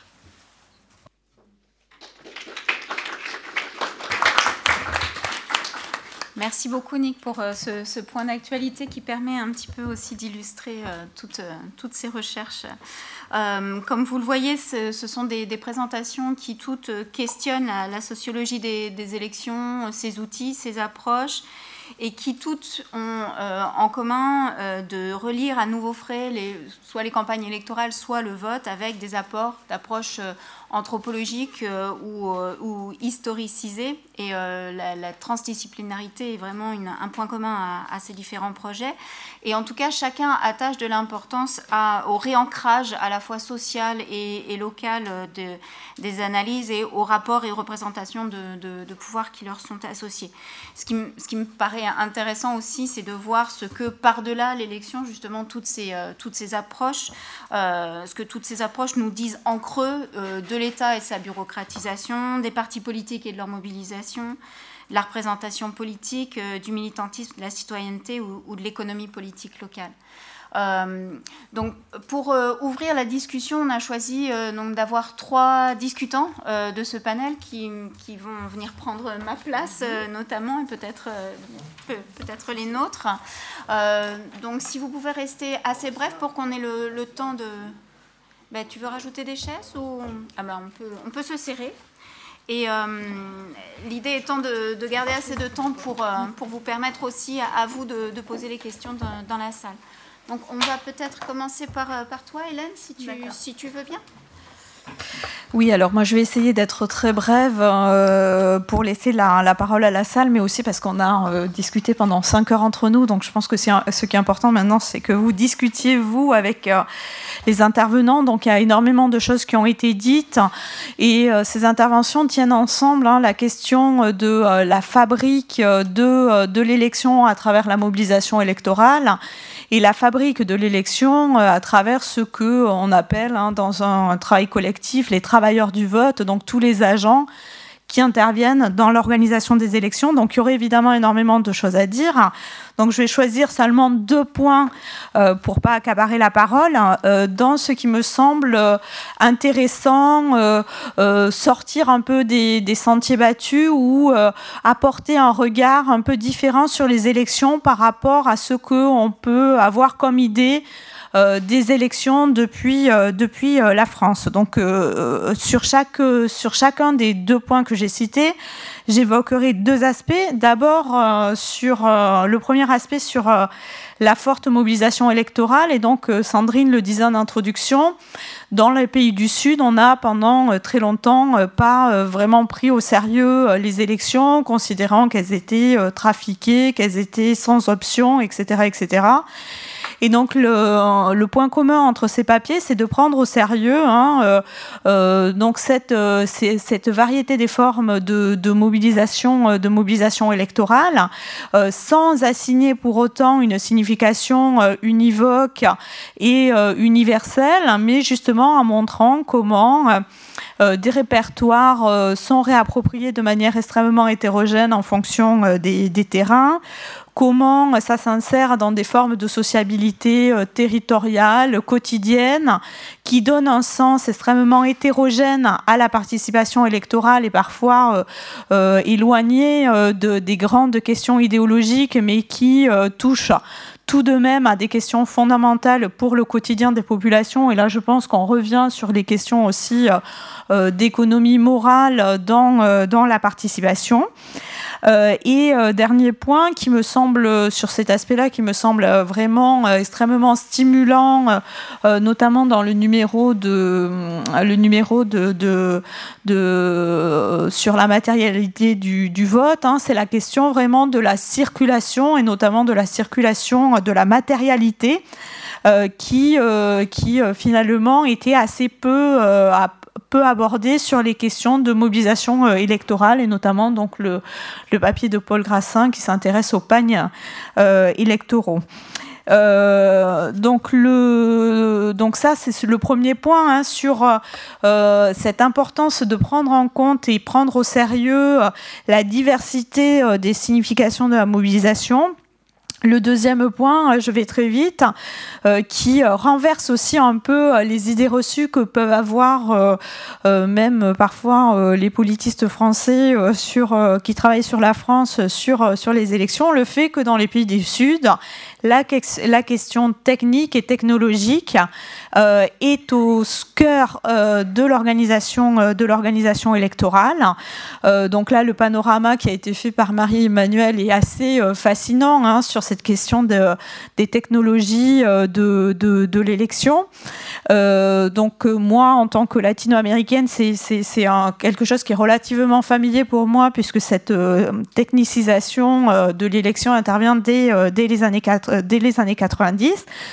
Mais évidemment, euh, quand on est habitué euh, à la carte électorale française, par exemple, hein, c'est assez fascinant de voir euh, tout, toutes les questions de les avancées technologiques hein, dans, dans les, pays du Sud et comment, aussi bien dans les contextes africains que latino-américains, chaque élection apporte son lot de nouveautés en termes de dispositifs, de logiciels mis à disposition des, des électeurs euh, dans cette comparaison très très rapide que je fais avec euh, l'Amérique latine, il y a un point que je trouve très intéressant euh, des terrains africains et qui est, qui est, qui est différent du contexte latino-américain, me semble-t-il, c'est cette question de la remise en question de la souveraineté de l'État autour de l'organisation des élections, qui ne se pose pas en Amérique latine, où les États ont conservé la main sur euh, l'organisation matérielle hein, des élections, à quelques euh, exceptions euh, prises sur des points très, précis.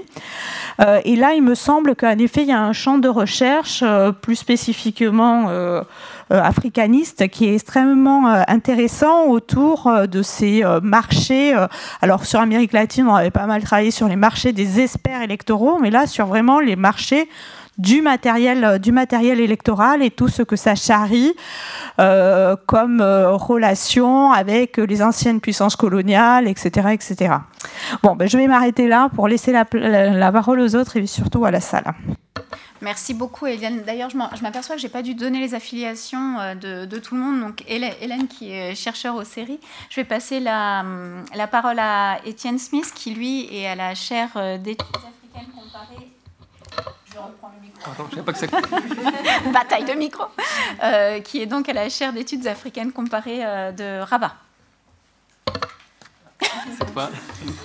Merci Sandrine, merci Richard pour, euh, pour l'invitation. Donc moi je précise d'où je parle. J'ai travaillé en fait avec un collègue Thibaut Jolin sur le vote des diasporas africaines, donc le vote des citoyens africains vivant dans d'autres pays que leur pays d'origine, qui a donné lieu à un numéro de cahier d'études de pardon, Afrique contemporaine sur euh, donc justement une approche comparative du vote des diasporas euh, africaines. Je ne vais pas parler du numéro, ce n'est pas l'objet aujourd'hui. Par contre, euh, Je vais essayer de rebondir sur les thèmes qui ont été évoqués de toute la journée, sur le faire campagne, sur l'économie morale et sur la matérialité du vote, parce que ces questions sont intéressantes pour moi. Elles se posent aussi sur les terrains justement du vote extraterritorial, et elles se posent de façon très très prégnante. Je vais donner quelques petits exemples pour montrer comment ces approches peuvent être appliquées à des terrains euh, qui est donc l'ethnographie du faire campagne à l'étranger, euh, la matérialité du vote euh, extraterritorial, qui a des, points communs, mais aussi des complications par rapport à la matérialité du vote dans un contexte national, et ensuite aussi les questions de, des débats et des controverses autour de la vertu du bon candidat ou du bon électeur dans des contextes extraterritoriaux.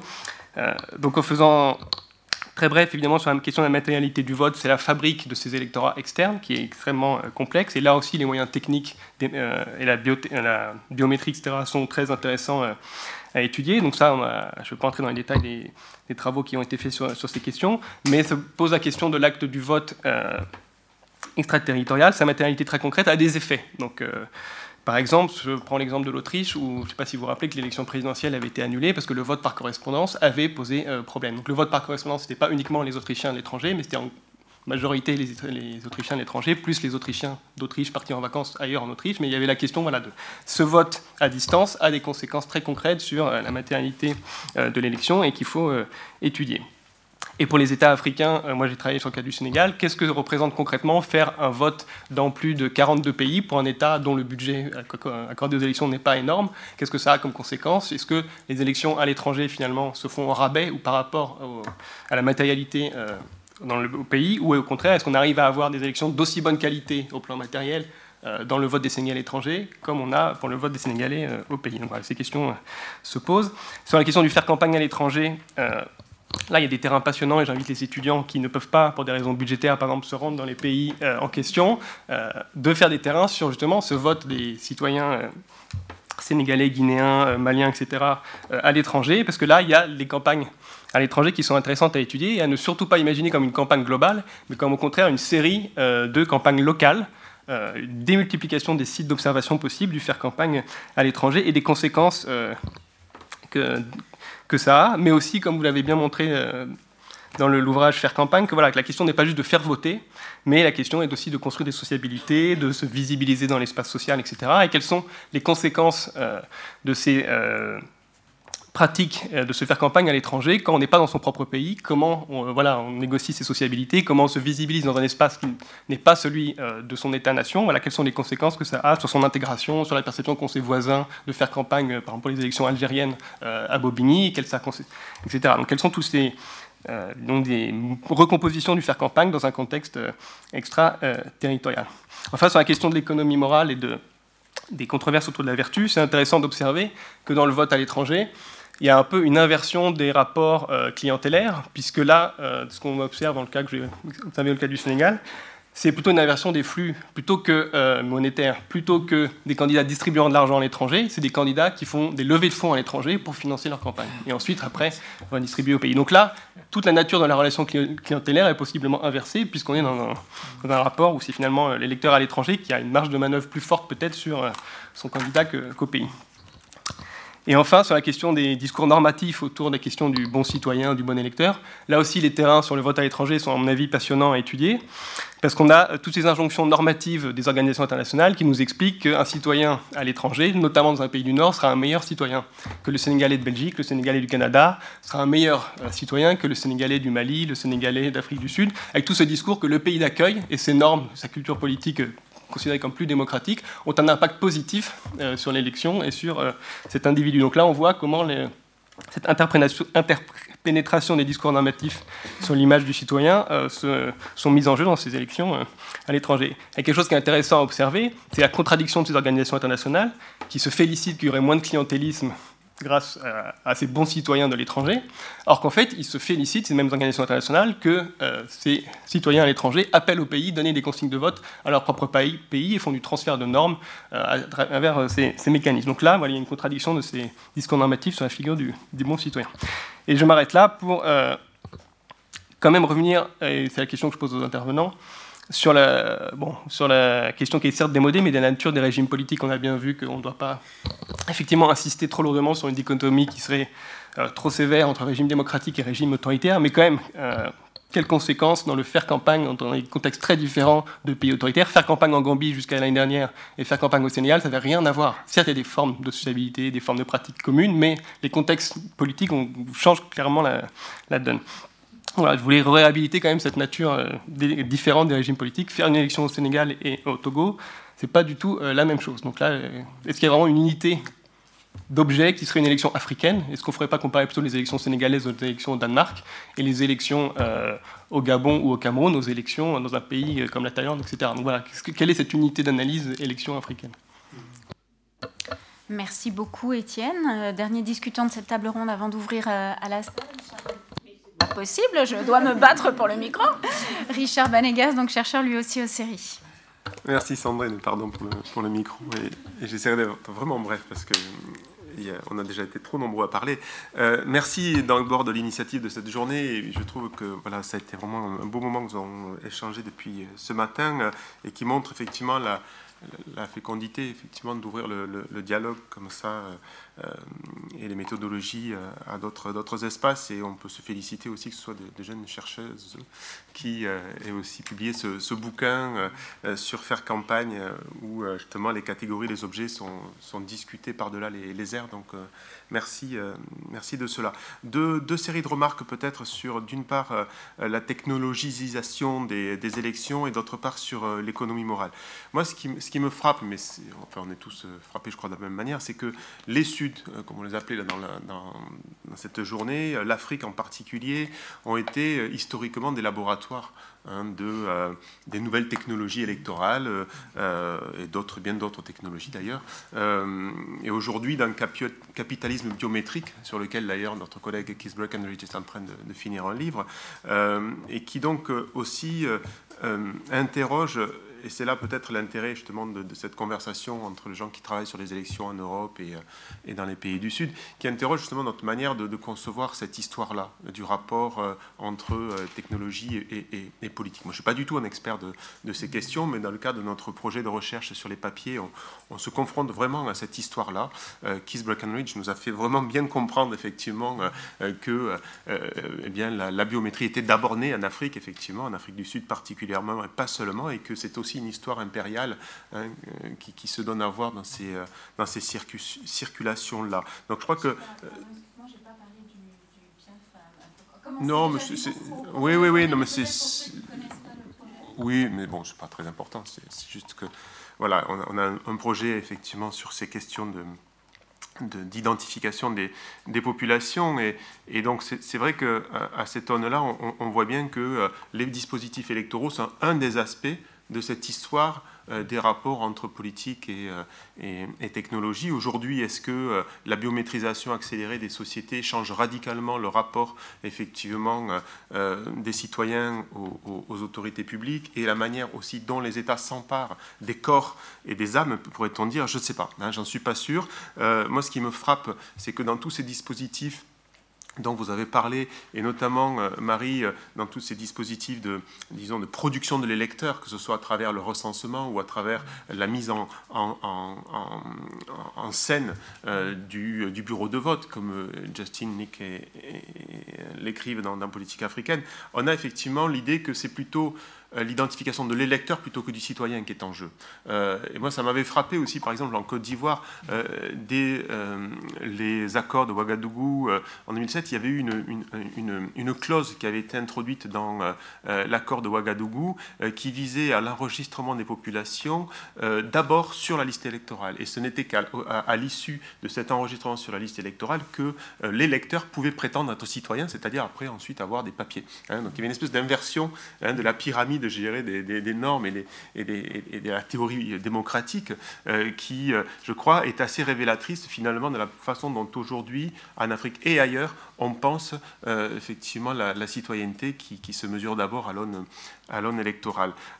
deuxième remarque par rapport à cette problématique de la technicisation, c'est que on le voit à, bien des égards, cette technologie qui est censée forclore la violence, en vérité, elle l'a souvent, elle la, nourrit, elle la produit même, hein, avec tout un tas de débats, Hélène en a, parlé aussi, autour, y compris de la souveraineté nationale, de qui détient effectivement la, souveraineté sur ces dispositifs électoraux. Et ce qui est frappant aujourd'hui, c'est que autant dans les années 80-90, le débat sur l'aliénation de la souveraineté porté sur les conditionnalités internationales et donc des organisations euh, qui, qui, intervenaient par les, conditionnalités démocratiques, autant aujourd'hui, finalement, euh, le débat il, s'est déplacé et on ne parle plus de cette aliénation de souveraineté qui passe par le privé, par les grandes compagnies euh, qui sont effectivement maîtresses de, ces dispositifs. Bon, il y aurait beaucoup de choses à, dire autour de ces technologies, notamment de leur encastrement social. Hein. Il me semble que la, discussion entre les, les, différents travaux montre bien justement combien aussi bien les campagnes électorales que ces techniques euh, électorales sont encastrées socialement dans des relations sociales ordinaires qui en font d'autres, enfin, qui produisent d'autres résultats. Dernier point peut-être sur l'économie morale. D'abord, je voulais demander à Nick comment il a vécu personnellement son, sa conversion hein, de quantitativiste reconnu internationalement à spécialiste de l'économie morale. Euh, mais c'est plus une question en fait sur les méthodes, hein, euh, plutôt que évidemment une question personnelle. C'est-à-dire comment vous articulez dans votre projet Hein, la, dimension quanti et euh, ces approches-là. Euh, et puis, peut-être pour terminer sur cette affaire d'économie morale, euh, on a été un certain nombre, effectivement, à employer ces termes dans les années 90 pour réfléchir à, l'échange électoral et en particulier à l'échange clientéliste. Justin, tu nous dis, il ne faut pas se limiter à cela, il faut voir aussi comment l'économie morale peut nous parler de la vertu bureaucratique. Alors, j'aurais aimé que tu nous en dises plus euh, là-dessus. Et puis enfin, vraiment pour terminer, il me semble que ce qui est au cœur de la notion d'économie morale, hein, déjà chez Thomson, mais encore plus chez Lonsdale sans doute, c'est cette notion de accountability, de redevabilité euh, et de mise en responsabilité des, dirigeants dans l'échange, dans la redevabilité. Bon, euh, est-ce que c'est juste effectivement à travers l'échange électoral qu'on la mesure? Est-ce qu'aujourd'hui, on en parlait déjà ce matin, l'émergence, la, la, force des nouveaux mouvements citoyens ne traduit-elle pas une accountabilité sur la moyenne durée, c'est-à-dire la question de la vigilance citoyenne qui est au cœur de ces luttes, hein, les, watchdogs, hein, comme, ils se, comme ils se présentent, il me semble qu'elle étend un petit peu hein, cette notion d'économie morale bien au-delà de l'acte électoral. Merci beaucoup Richard. Donc il nous reste 20 minutes. Donc je vais demander aux intervenants de garder les questions qui leur ont été posées euh, quelque part dans le coin de leur tête. Et puis je voudrais commencer à prendre les, questions dans la salle, si vous voulez bien. Alors merci de garder les questions brèves.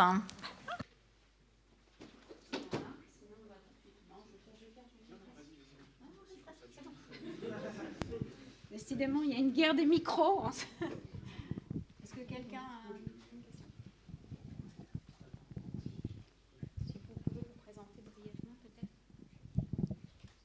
Bonjour, merci. Euh, je m'appelle Ayrton Aubry et je suis étudiant en Master 2 ici, dans le Master de Relations internationales en recherche. Euh, j'avais une question sur le, lien entre souveraineté et euh, organisation des élections. Et qu'en est-il lorsque les élections sont organisées de l'extérieur? Donc vous avez parlé des organisations internationales, mais on a aussi par exemple le fait que François Hollande avait exigé un, agenda particulier pour les organisations au Mali.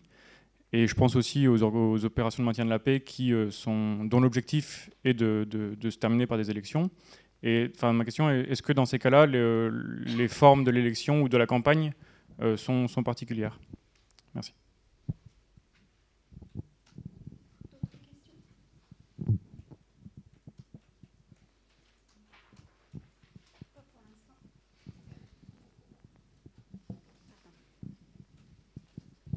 Je vais me lancer.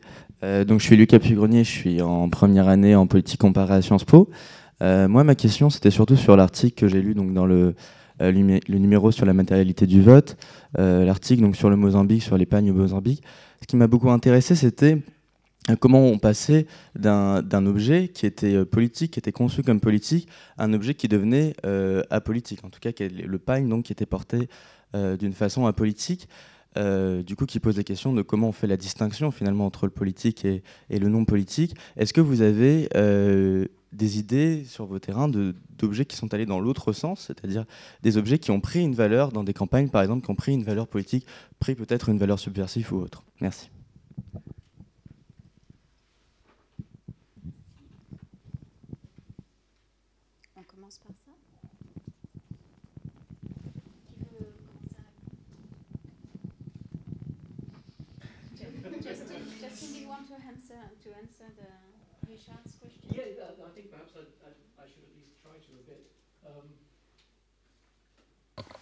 So um, you will forgive me if I've misunderstood you, as sometimes do. Um, so you are pressing on, okay, the idea of a moral economy, moral economy, how can this make sense in terms of accountability and popular demands and popular expectations in terms of bureaucracy? Yes? yes. And I do, as you, I think, as you yourself suggested, it is partly that there are people take up that language of bureaucratic accountability at, at a popular level. So, to some degree, there are indeed people who articulate this as a claim upon politicians or on officials themselves. So there are these kind of watchdog organizations. And this is to some degree externally funded, of course. This partly is rooted in, in, an economy of NGOs and so on, which has a notion of accountability which is externally derived.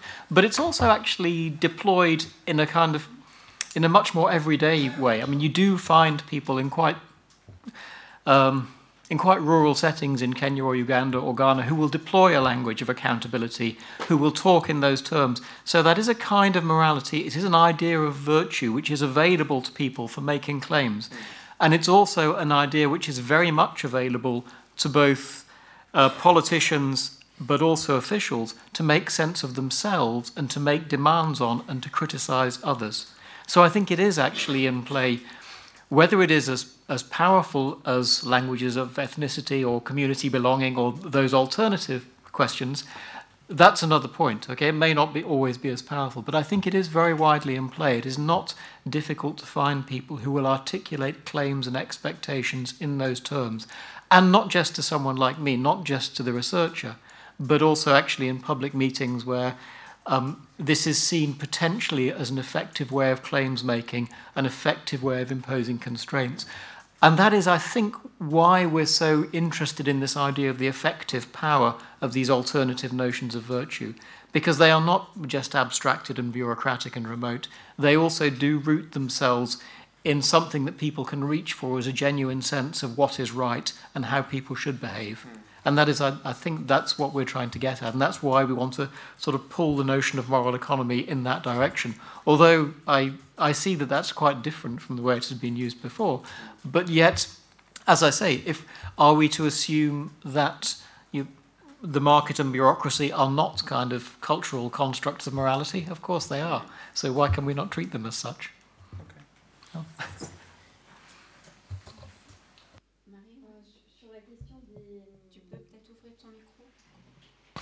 Sur la question des, des différents contextes, euh, l'idée qu'on ne veut pas produire des catégories démocratiques ou autoritaires, euh, ne pas vouloir produire des catégories ne veut pas dire qu'on ne s'intéresse pas au contexte euh, de, des terrains et donc on ne va pas voir, par exemple, effectivement plus de coercition ou de violence ou de discipline ou de non-participation. Euh, l'idée, c'est juste de ne pas être trop normatif et de s'enfermer dans, ces catégories. Et je pense que l'idée aussi, c'était de parler des Suds pour éviter de parler des élections africaines. Mais bon, là, je pense que c'est voilà, utiliser des termes dont on sait qu'ils sont piégés et, essayer de les utiliser sans, se faire piéger. Quoi. Mais, euh, et puis, alors, sur les, les, pagnes politiques, euh, fait, je pense qu'ils ne sont pas politiques au départ, puis ils deviennent euh, ordinaires ensuite. Un pagne, au départ, c'est pas. Enfin, c'est un pagne, quoi. C'est un, tissu, donc euh, il n'est pas forcément politique.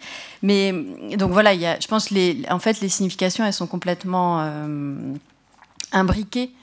C'est-à-dire qu'à la fois, la, personne, quand elle va porter son, son pagne, euh, elle va pas dire je fais un acte politique, elle peut le porter d'une certaine manière et se dire bon, euh, bah, je, l'ai mis de telle manière et ça va je, vais être plus belle que ma voisine en fait, ou je vais être plus beau que mon voisin, et ça c'est plutôt de la présentation de soi dans un groupe social, etc. Et en même temps, euh, c'est dans un contexte de, de, campagne et donc de mobilisation politique. Donc je pense pas qu'il y a des moments où c'est politique, des moments où ça ne l'est pas il y a plusieurs significations sociales qui sont données à un même objet euh, en même temps. Et pour les élections post-crise, euh, je n'ai pas de réponse. Euh, pas, non Des gens qui parlent. Nous nous concertons pour euh... Voilà.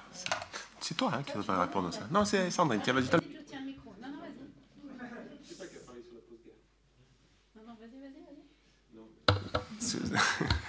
Non, mais c'est évident, effectivement, que ce genre de, situation exacerbe évidemment les problématiques de la, souveraineté, de, comment euh, un scrutin peut euh, ou pas redonner forme à la cité, quoi, hein, la façon dont on se gouverne. Donc, euh, mais ce qui est frappant, effectivement, dans ces, dire, dans tous ces programmes de reconstruction post-conflit, c'est que l'élection est souvent euh, considérée comme effectivement le, euh, point de départ, euh, la, condition nécessaire et presque suffisante de la paix.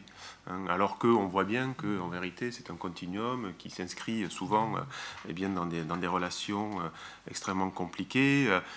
moi j'ai vécu de près l'élection de 2010 en, Côte d'Ivoire qui a été en fait au depuis le début, hein, considéré qu'il fallait les élections pour sortir de la, de la guerre. Et en vérité, le, scrutin a été pensé, euh, organisé euh, comme une continuation de la guerre par d'autres moyens, euh, par, tous les acteurs, des deux côtés. Hein. Et donc, évidemment, euh, euh, se focaliser sur le seul aspect international de l'injonction, bon, c'est évident, c'est un aspect complètement dirimant, effectivement, par rapport à l'objectif qui est de redonner, effectivement, un sens politique à, un pays qui s'est déchiré. mais on, on, on, aussi de de considérer que dans ces injonctions-là, il y a aussi des jeux politiques locaux hein, qui, euh, euh, voilà, qui, qui, contournent aussi hein, les objectifs attendus du, scrutin. Donc voilà, on pourrait gloser là-dessus longtemps. Hein, il, y a, toute une littérature autour de ça, éventuellement, si ça vous intéresse.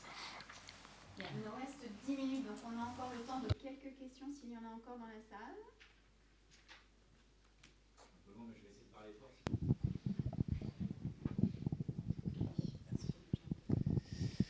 Euh, bonsoir Antoine Kowalski, j'ai une question à vous poser en particulier sur le Kenya. Euh, on a parlé de technique, en particulier de biométrie, mais il y a l'émergence euh, du neuromarketing au Kenya avec une compagnie comme Cambridge Analytica. Quelles sont vos observations? Je m'adresse à vos collègues anglo-saxons sur l'implication d'une compagnie aussi disputée et discutée que Cambridge Analytica dans le cas de l'élection au Kenya.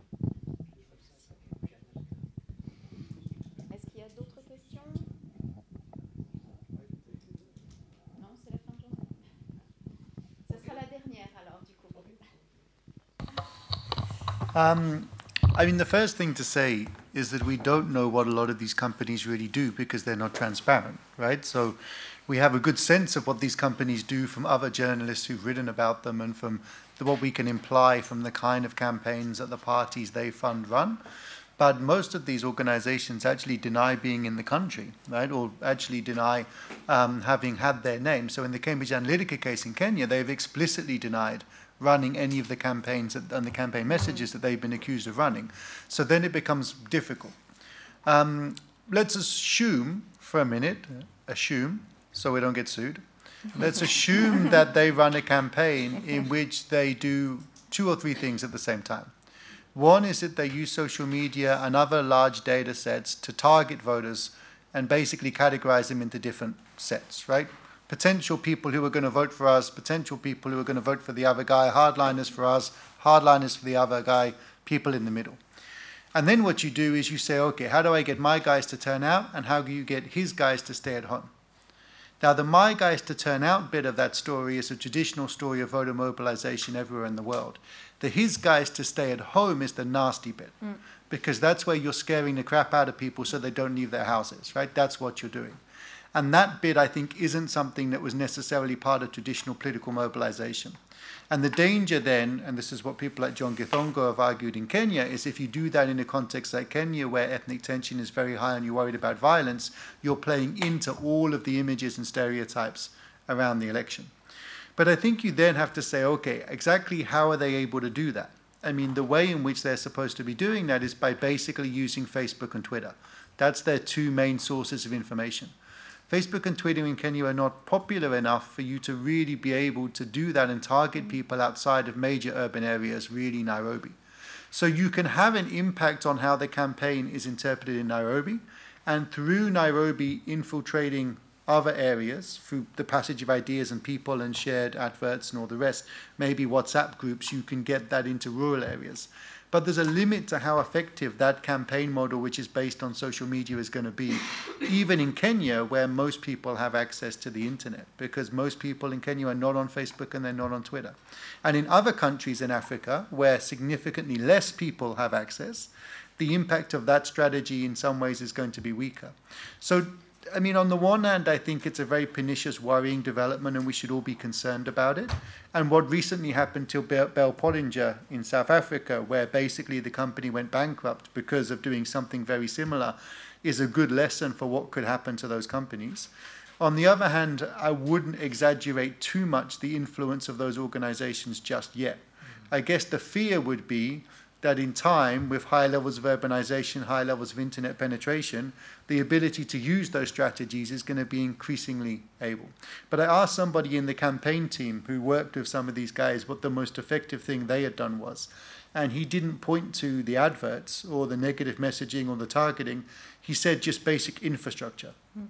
Helping us set up systems, helping us get the message out, helping us process and package information. So I think, in a way, although a lot of the focus has been on this more ambitious sort of data mining stuff, a lot of what the international organizations are doing for parties is basically the very basic, helping them run the campaign. And although we talk about this as something new, that's been there since the 1980s. Merci beaucoup, merci à vous donc euh, d'être venu, merci aux participants. Je rappelle donc que si ça vous intéresse, vous pouvez venir euh, au lancement de l'exposition Voting Matters, euh, donc au 27 rue Saint-Guillaume, dans la bibliothèque. Sachez simplement que pour ceux qui n'ont pas de carte de Sciences Po, il faut que vous soyez inscrits sur une liste que nous pouvons vous inscrire, mais ce sont des questions de sécurité, je suis désolée. et donc, venez me voir, je, vous indiquerai comment faire. Merci à tous.